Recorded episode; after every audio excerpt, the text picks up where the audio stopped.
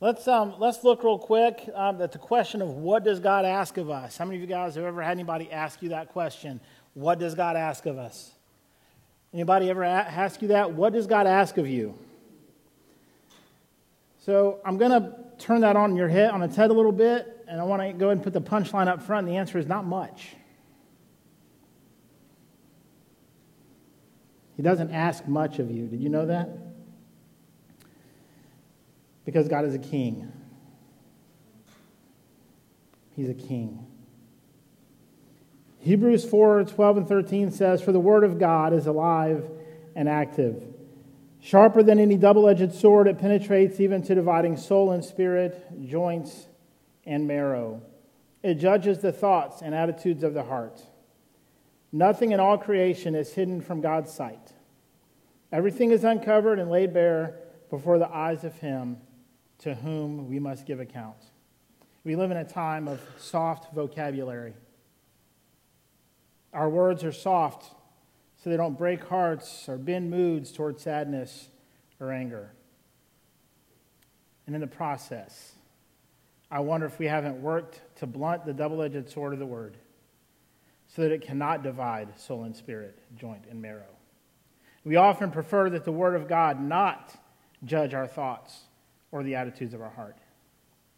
We speak of a God who loves us, which is true, is our friend, which is not wrong. And we use words like ask and invite in describing God's interactions with us, but God's primary role is his kingship. His primary role is his kingship. I've heard a lot about God over the course of, um, of my life. I've studied a lot. Um, I've read a lot of commentaries. I've heard a lot of sermons, a lot of lessons. I've done a lot myself. But it wasn't until preparing for this that I heard that God's primary role, out of all the descriptors of who He is, is that of a king. I've heard Him as King of Kings and Lord of Lords, listed among a litany of other descriptors of who He is.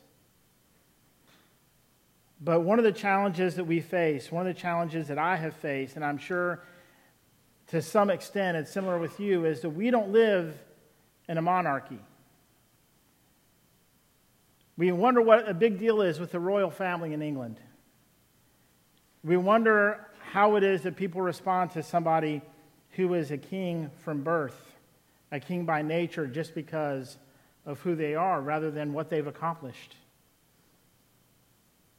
We've seen them step down from positions of authority, and just recently we saw that a prince was removed. All of his titles were removed from him. And I think it's interesting that the way the British press put it out, the way that the office of the queen put it out, was not that he has been stripped of his titles, but that his titles and his positions have been returned to the queen.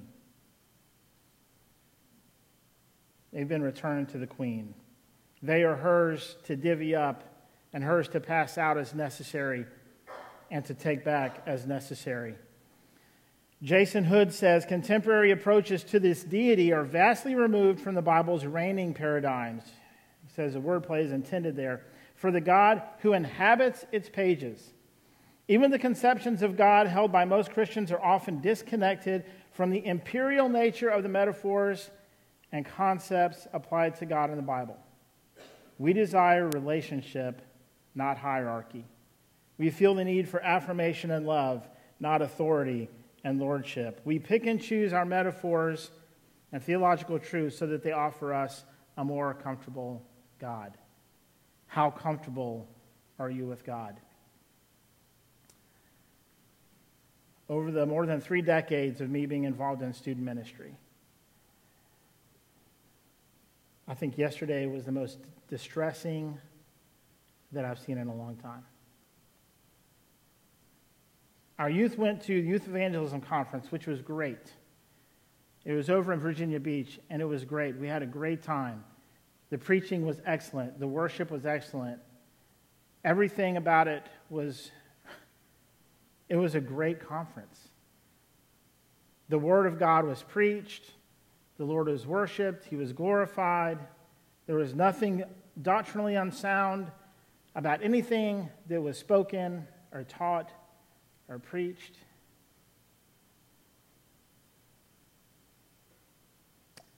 Until the time came for a prayer.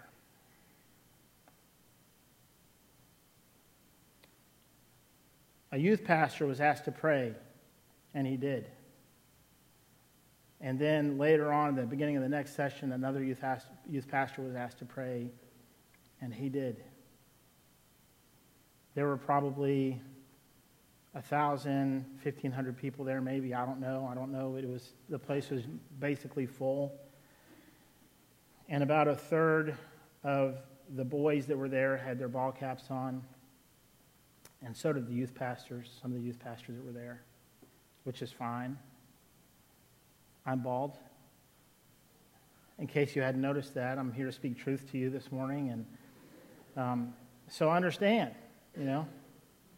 But the distressing part to me, and you may think this is silly, or it's ridiculous, or it's goofy, or it's a minor point, but I think it speaks to a greater point, is that the two youth pastors, two of the three youth pastors that prayed,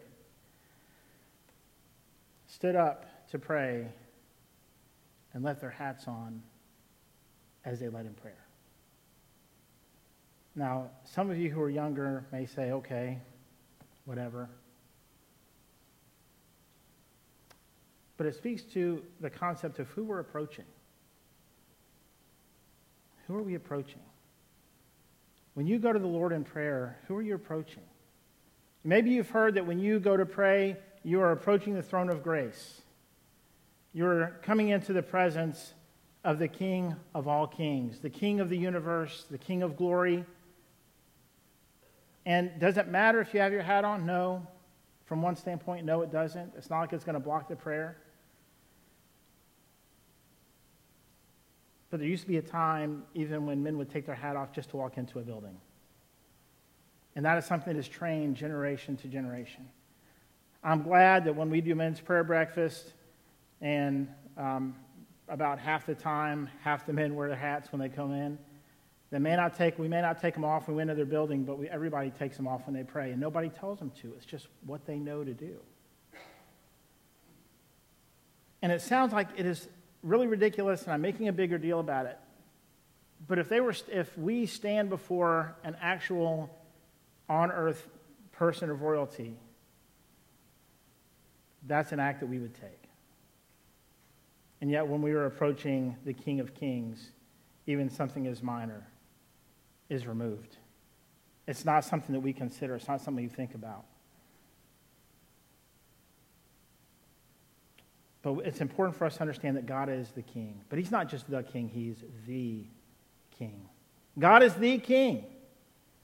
There are many places that we could find God's identity as King throughout Scripture. But we're actually going to focus initially on God's confirmation of his, or Jesus' identif- confirmation of his identity as king. Psalm 47 says this. If you have your Bible, if you'll open up to Psalm 47, he says, Clap your hands, all you nations. Shout to God with cries of joy. How awesome is the Lord Most High, the great King over all the earth. He subdued nations under us, peoples under our feet. He chose our inheritance for us the pride of Jacob, whom he loved. God has ascended amid shouts of joy. The Lord, amid the sounding of trumpets, sing praises to God, sing praises, sing praises to our King, sing praises. For God is the King of all the earth. Sing to him a psalm of praise. God reigns over the nations. God is seated on his holy throne. The nobles of the nations assemble as the people of the God of Abraham, for the kings of the earth belong to God. He is greatly exalted. He is greatly exalted. You've heard that he is high and lifted up. I did not, even though I knew that God is the king, and even though I knew that he had been taught as the king, I had never been taught that that is his primary role of all the descriptors of who he is in Scripture. And I think, from what I understand, the primary reason for that is because that was what people understood. Not just because he's the king, not, but because they lived in a time where every nation had a king. If you remember, at one point, at least one point, the nation of Israel said, We want a king. And their rationale was, everybody else has one. And God's response was, I'm your king.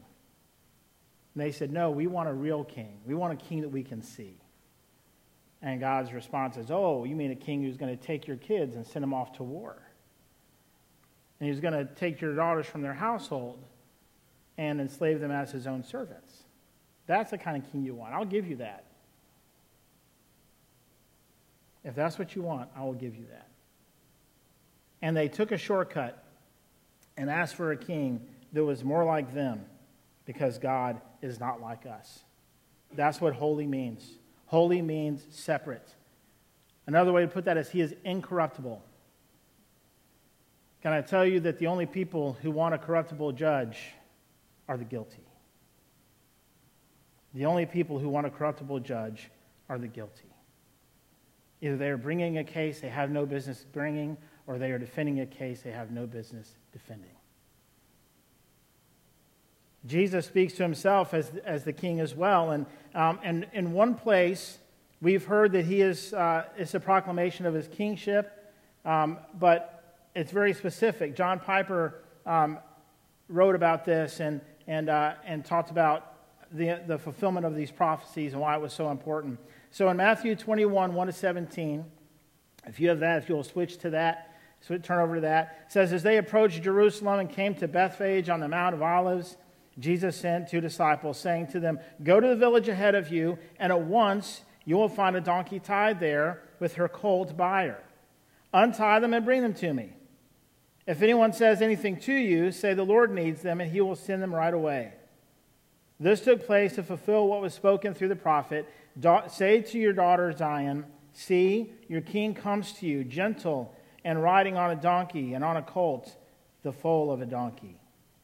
The disciples went and did as Jesus had instructed them. They brought the donkey and the colt and placed their cloaks on them for Jesus to sit on. A very large crowd spread their cloaks on the road, while others cut branches from the trees and spread them on the road. The crowds that went ahead of him and those that followed shouted, Hosanna to the Son of David! Blessed is he who comes in the name of the Lord. Hosanna in the highest heaven. When Jesus entered Jerusalem, the whole city was stirred and asked, Who is this? And the crowds answered, This is Jesus, the prophet from Nazareth in Galilee. Jesus entered the temple courts and drove out all who were buying and selling there. He overturned the tables of the money changers and the benches of those selling doves. It is written, he said to them, My house will be called a house of prayer, but you're making it a den of robbers. The blind and the lame came to him at the temple and he healed them. But when the chief priests and the teachers of the law saw the wonderful things he did, and the children shouting in the temple courts, Hosanna to the Son of David, they were indignant. Do you hear what these children are saying? They asked him. Yes, replied Jesus. Have you never read from the lips of children and infants, You, Lord, have called forth your praise? And he left them and went out of the city to Bethany, where he spent the night. So Jesus confirmed his kingship by riding into town on a donkey. And you may wonder why is that in a confirmation of his kingship? Because in Zechariah 9, 9, and 10, it says, Rejoice greatly, daughter Zion. Shout, daughter Jerusalem. See, your king comes to you, righteous and victorious, lowly and riding on a donkey, on a colt, the foal of a donkey. I will take away the chariots from Ephraim and the war horses from Jerusalem, and the battle bow will be broken. He will proclaim peace to the nations. His rule will extend from sea to sea and from the river to the ends of the earth. Jesus' confirmation of his kingship by riding on a donkey was not because he rode on a donkey, but because it had been prophesied by inspiration from himself about himself that he was going to enter Jerusalem on a donkey. So when he identified himself as a king because he was riding on a donkey, it was pointing back to the people that were there, including to the religious leaders, that he's the king that they've been waiting for. Because the prophecy from himself, about himself, to the people that were going to be present the day he arrived in hopes that they would recognize. That is a confirmation of his kingship. Your king comes to you, righteous and victorious, lowly and riding on a donkey, on a colt, the foal of a donkey. He confirmed his kingship by cleansing the temple. In Isaiah 56, 6 through 8, said, Foreigners who bind themselves to the Lord to minister to him, to love the name of the Lord, and to be his servants, all who keep the Sabbath without desecrating it, and who will hold fast to my covenant, these I will bring to my holy mountain and give them joy in my house of prayer. Their burnt offerings and sacrifices will be accepted on my altar, for my house will be called a house of prayer for all nations. The sovereign Lord declares, He who gathers the exiles of Israel, I will gather still others to them besides those already gathered. So, just by riding into town on a donkey and cleansing the temple, the stories that we had heard before, he makes two proclamations of his kingship right then. As he wrote in, we, uh, we just read from Zechariah that he is the king from sea to sea and from the rivers to the ends of the earth. Jesus admitted then, at that point, by fulfilling the prophecy, that he was the king not just of Israel, but the king of all kings, the king of everything. The whole world is his kingdom. And of course, we know that eternity is his kingdom as well. So, just by riding in and, and cleansing the temple, something we've heard and, and we've read maybe dozens of times, that is a confirmation of Jesus' kingship. He also confirms his kingship by healing. Isaiah 35, 4 to 6 says, Say to those with fearful hearts, Be strong, do not fear. Your God will come. He will come with vengeance, with divine retribution. He will come to save you. Then will the eyes of the blind be opened and the ears of the deaf unstopped. Then will the lame leap like, leap like a deer and the mute tongue shout for joy. Water will gush forth in the wilderness and streams in the desert. You may remember that John the Baptist was in prison and he sent word to Jesus asking if he was the Messiah. And Jesus replied by quoting some of this passage, and he said, Tell John that the lame are walking and the eyes of the blind are being opened. In other words, he was telling John when John said, Are you the Messiah? Jesus said, Yes, I am the Messiah. What John needed at that moment, being in prison, not knowing what was going to happen, not knowing if he was going to get out, not knowing that his head was a gift, just that he had been imprisoned. He had spent his entire life looking for the Messiah. And then when Jesus came around the corner, came up over a rise, when John was out baptizing and preaching, he said, There he is, the Lamb of God who takes away the sin of the world. And when Jesus came to him and he said, I need to be baptized, John said, No, no, no. I should be baptizing, uh, you should be baptizing me. And Jesus said, This has to be done to fulfill all righteousness. John's whole life had been built up in looking for the Messiah, proclaiming that the Messiah was coming. And when he did, and when he saw it, and when he recognized it, he pointed all the glory and all the credit and all everything to Jesus and off of himself. And then he was put in prison. And as I understand it, that gives you a lot of time to think, which is the purpose of prison remove you from society and let you think about what you've done.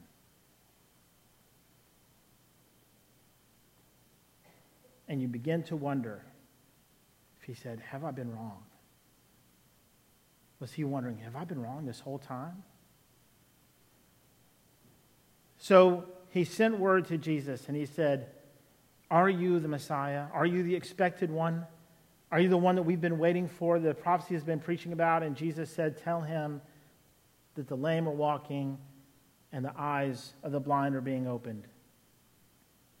And that was a soothing balm to John the Baptist in his final days.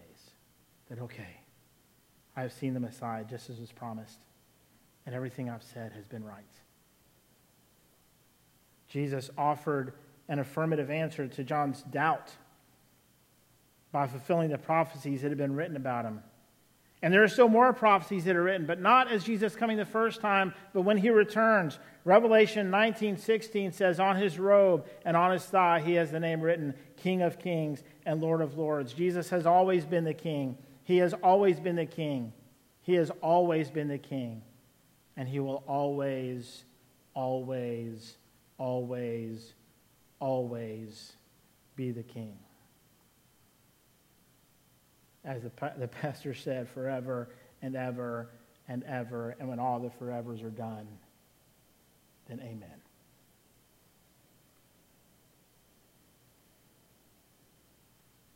William Tiptaft said, If you had a thousand crowns, you should put them all on the head of Christ.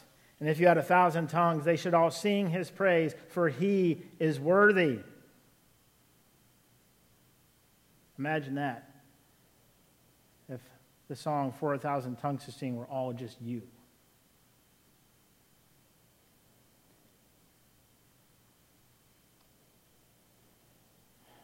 So, as a king, what does he do?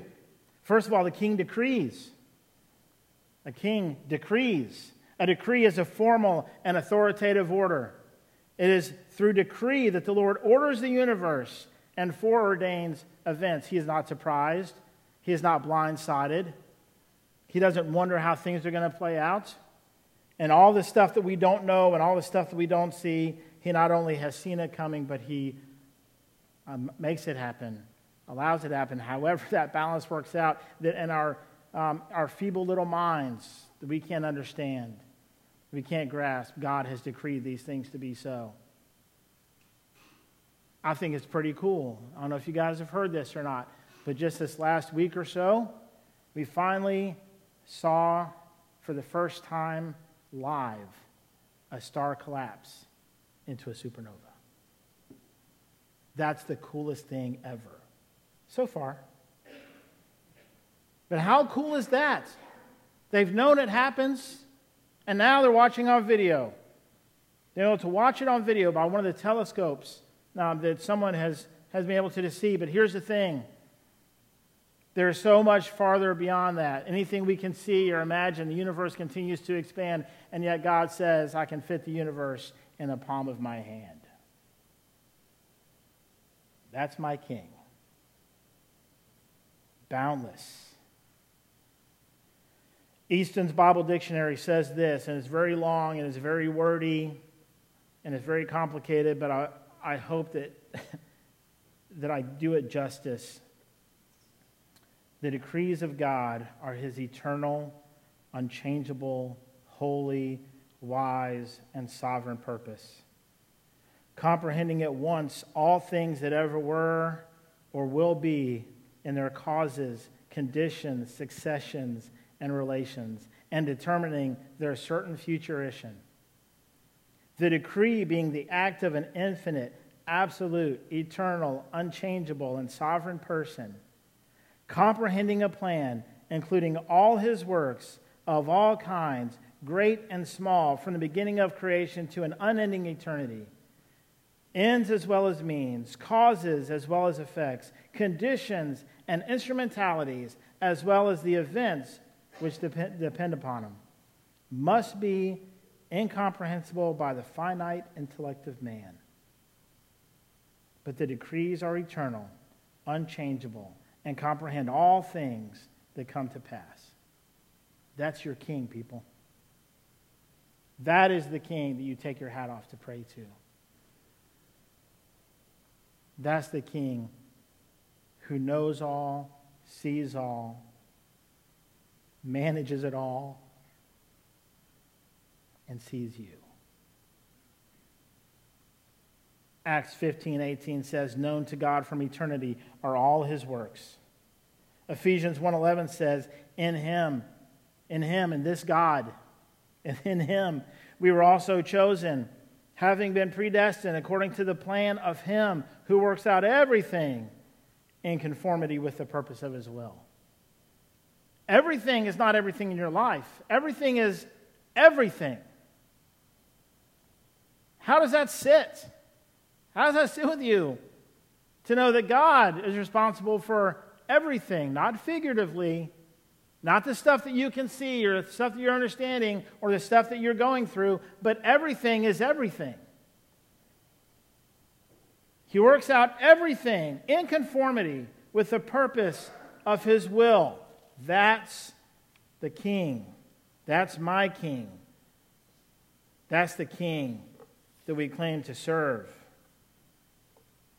Michael Youssef says, while many try to ignore Jesus, when he returns in power and might, this will be impossible. While many claim or try to ignore Jesus, when he returns in power and might, this will be impossible. My fear is that many of us in the church try to ignore Jesus as well. Not for everything, not for the good stuff not for the blessings.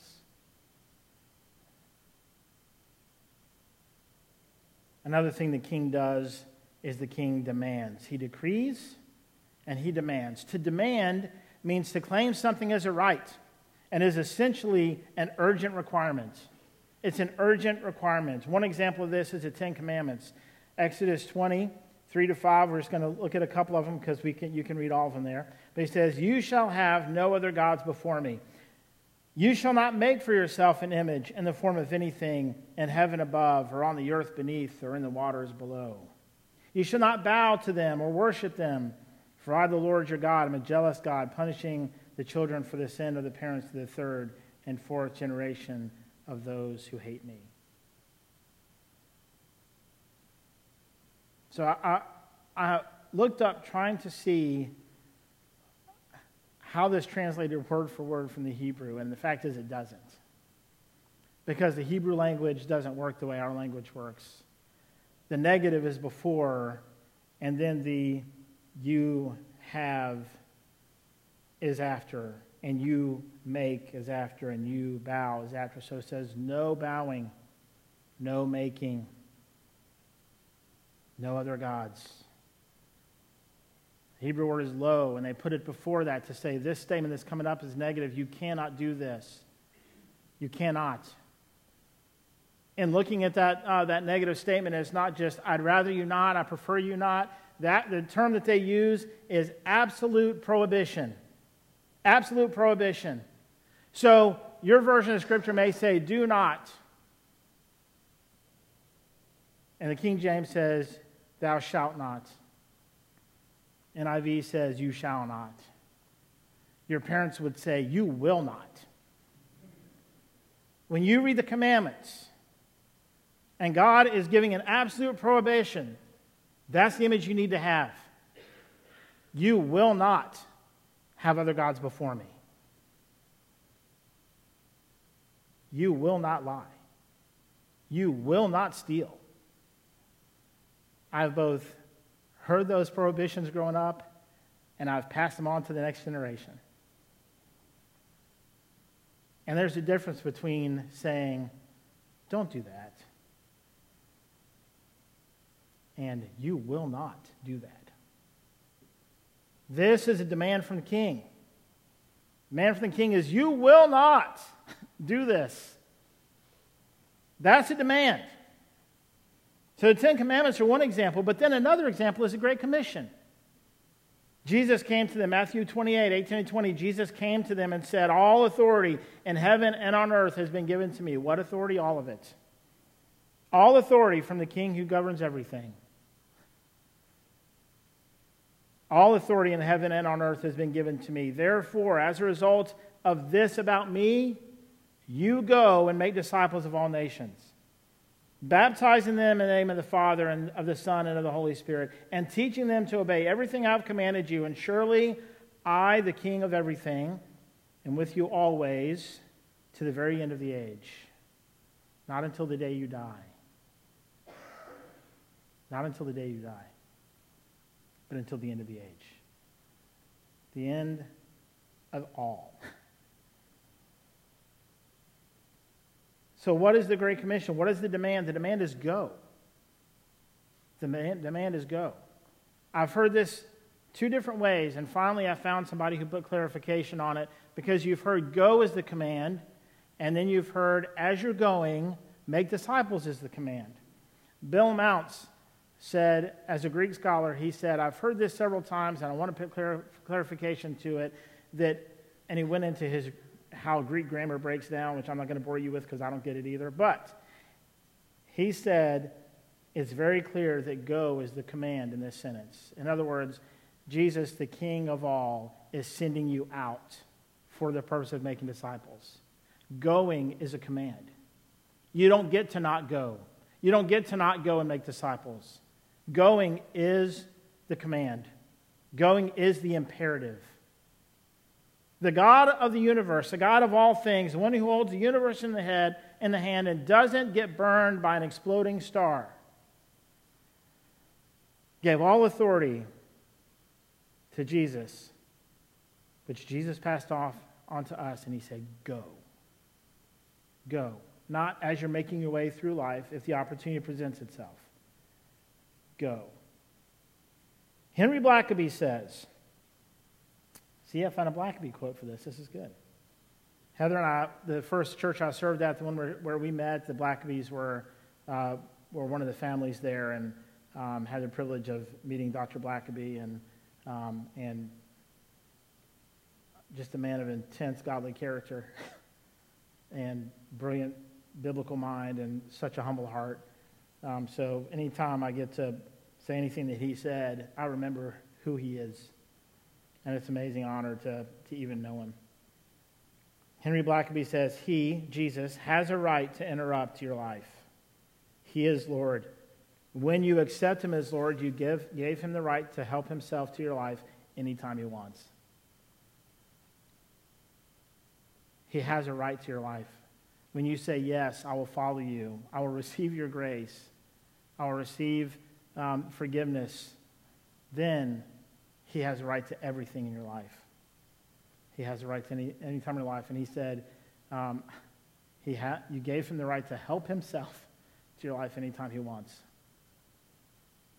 When I was in high school, um, there was a family, the Hanks family, and was, uh, Scott became my best friend. We were in the same grade, um, and I moved there as a sophomore and uh, became involved in this church, and that's where I was discipled and actually came to know Christ there and was called to ministry there.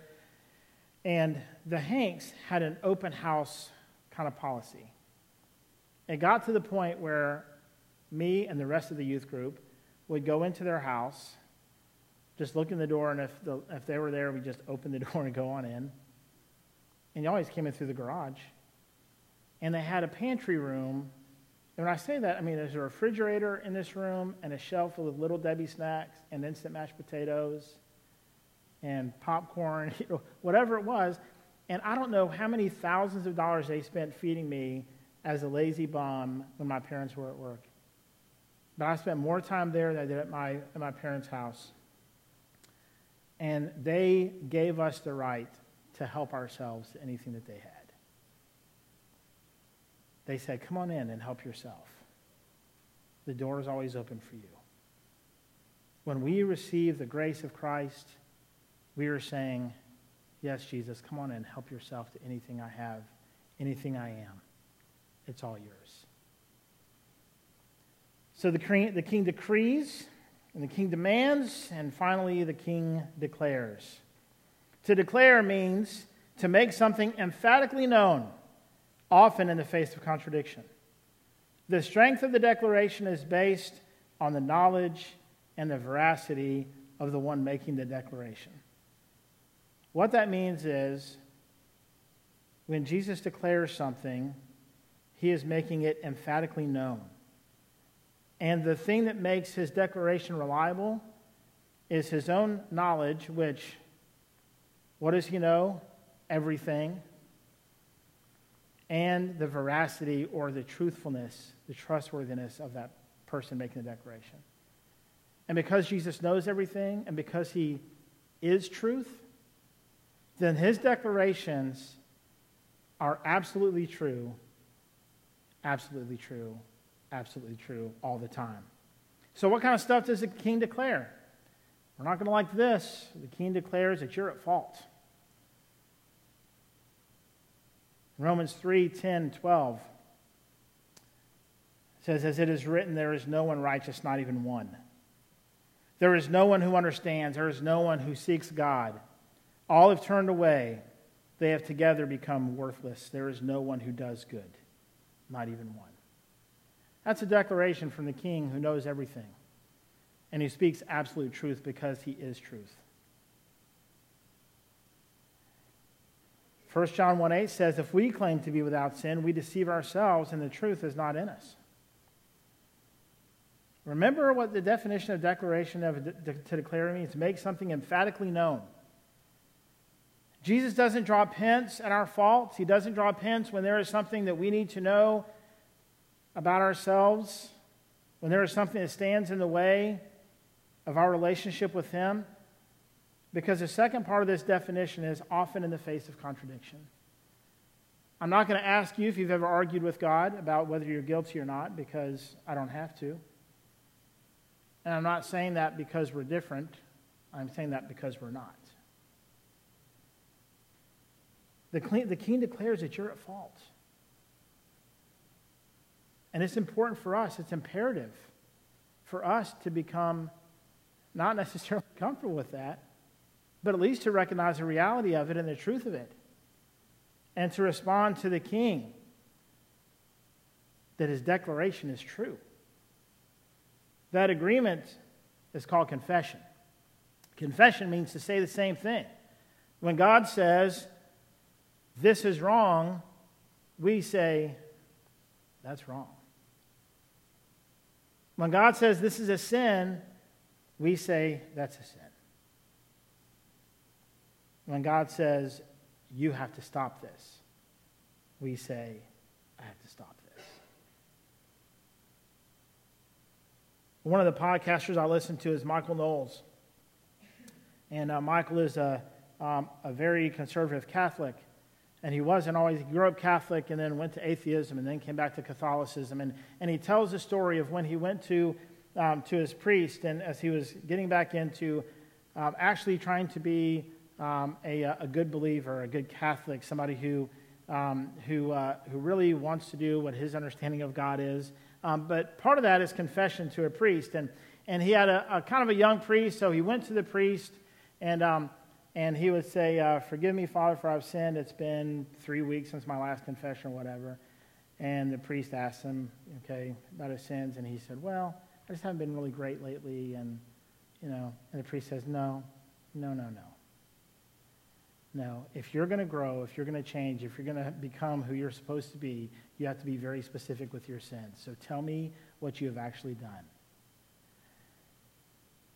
This is not about Catholicism. This isn't about whether we confess our sins um, to priests or whatever, but we approach God often the same way. For some of us, the only time that we ask God for forgiveness is when we're praying in a group and we say, Forgive us for our sins. And then we move on to blessing the food. But our relationship with the King has to be much more specific than that. Our confession to the King about our sins has to be very specific and immediate when He reveals our sin to us as if it needs to be revealed. But when He tells us um, to confess, we are to confess specifically. That is what confession is. Is yes, I did that, and yes, it's a sin. So the king declares that we're at fault, but the king also declares that you're forgiven. The king declares that you're forgiven. he makes an emphatically known statement, often in the face of contradiction. Have you ever argued with God about whether you really are forgiven or not? Have you ever argued with yourself about God, whether God really has or can forgive you? How do we move past that? By understanding what that declaration means, because the declaration, the strength of it, is based on his knowledge and the veracity of who he is. Yes, he tells us we're at fault, but he also tells us with absolute emphasis that you're forgiven. 1 John 1 9 says, If we confess our sins, he is faithful and he's just and will forgive us our sins and purify us from all unrighteousness. 1 Corinthians 6 9 to 11 says, Or do you not know that wrongdoers will not inherit the kingdom of God? Do not be deceived, neither the sexually immoral or idolaters or adulterers or men who have sex with men or thieves or the greedy or drunkards or slanderers or swindlers will inherit the kingdom of God. And that is what some of you were. Were. So you used to be. But, and this is where it turns, you were washed. You were sanctified. You were justified in the name of the Lord Jesus Christ and by the Spirit of God. Do not let your emotions or your mood determine whether Jesus speaks truth to you or not. He will always speak truth to you because that's who He is. He knows everything. You can't hide it. You may believe that you're at fault, but do you also believe that you're forgiven? When He forgives, He forgives. He knows it. The question is, do you know it? Some of us are ensnared, not in sins that we still commit, but in sins that used to ensnare us. Now we're caught up in the memories and the guilt and the shame of the things that we no longer do because we've been forgiven and those things have been taken away and we've been set free. We were washed, sanctified, justified, made right. Wash means made clean. Sanctified was straightened up, and justified is made right. In the name of the Lord Jesus Christ, in whom all authority on heaven on earth has been given to him. So the king declares that you're at fault, and the king declares that you're forgiven, and the king declares that you're free. Romans 5:1 says, Therefore, since we have been justified through faith, we have peace with God through our Lord Jesus Christ. What is it that gives us peace? What is it that sets us free? Is being justified through faith in Christ. That's where our peace with God comes through. That's where it comes from. John 8 36 says, So if the Son sets you free, you'll be free indeed. Some version says you'll be truly free. Another way to say it is absolutely free. You are free. If the Son sets you free, you are free. The king makes these declarations. And what kind of king is it? The king that knows all, and the king that is true. He is truth. That's the kind of king that makes these declarations.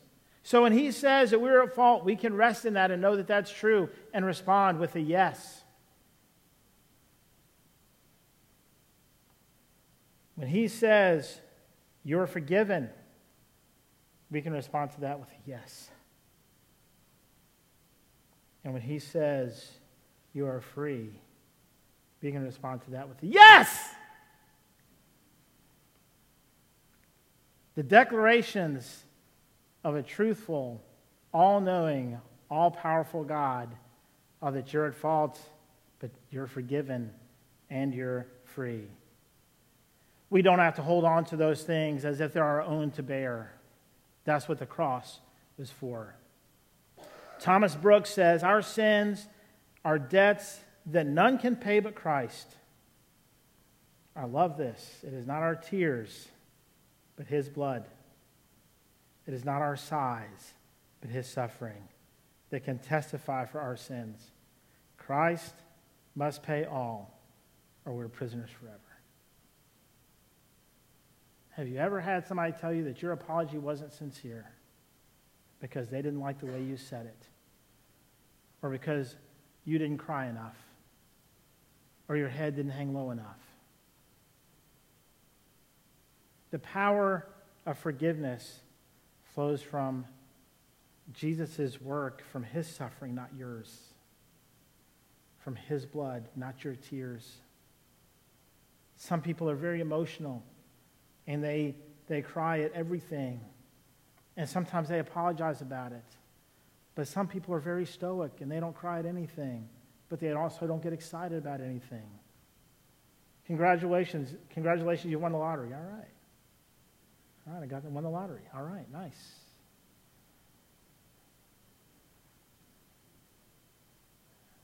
But fortunately, the work of Christ to forgive us and to set us free is based on His work and the truthfulness of His work, and not the emotional response that we have for it. Confession just means that we agree with His declarations on our faults, our forgiveness, and our freedom. And He's a king. Yesterday was an inauguration. Here in Virginia, we had all the new offices for the state, um, the inaugurations, our new governor and attorney general. But Jason Hood says this. He says the only inauguration that ultimately matters occurred 2,000 years ago when the emperor of the cosmos showed up in the flesh to launch an empire without end.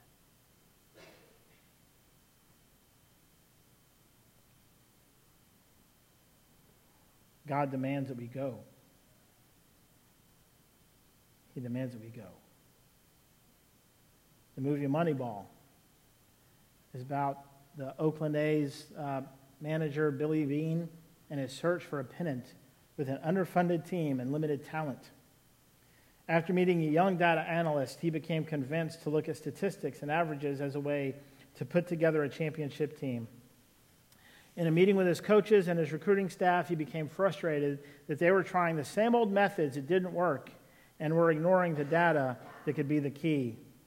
One coach mentioned a player as being a good hitter, but Billy saw that the numbers didn't support that, and he asked the question if he's a good hitter, why isn't he hitting good? We tend to make excuses for the way we live and what we're willing to surrender to the King of Kings.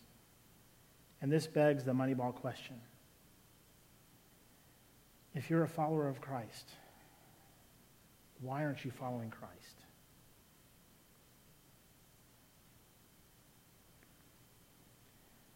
First Timothy 6, 11 to 16.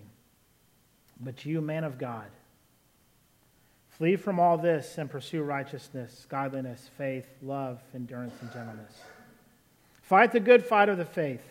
Take hold of the eternal life to which you were called when you made your good confession in the presence of many witnesses. In the sight of God, who gives life to everything, and of Christ Jesus, who, while testifying before Pontius Pilate, made the good confession, I charge you to keep this command without spot or blame until the appearing of our Lord Jesus Christ, which God will bring about in his own time. God, the blessed and only ruler, the King of kings and Lord of lords, who alone is immortal and who lives in unapproachable light, whom no one has seen or can see, to him be honor and might forever. Amen.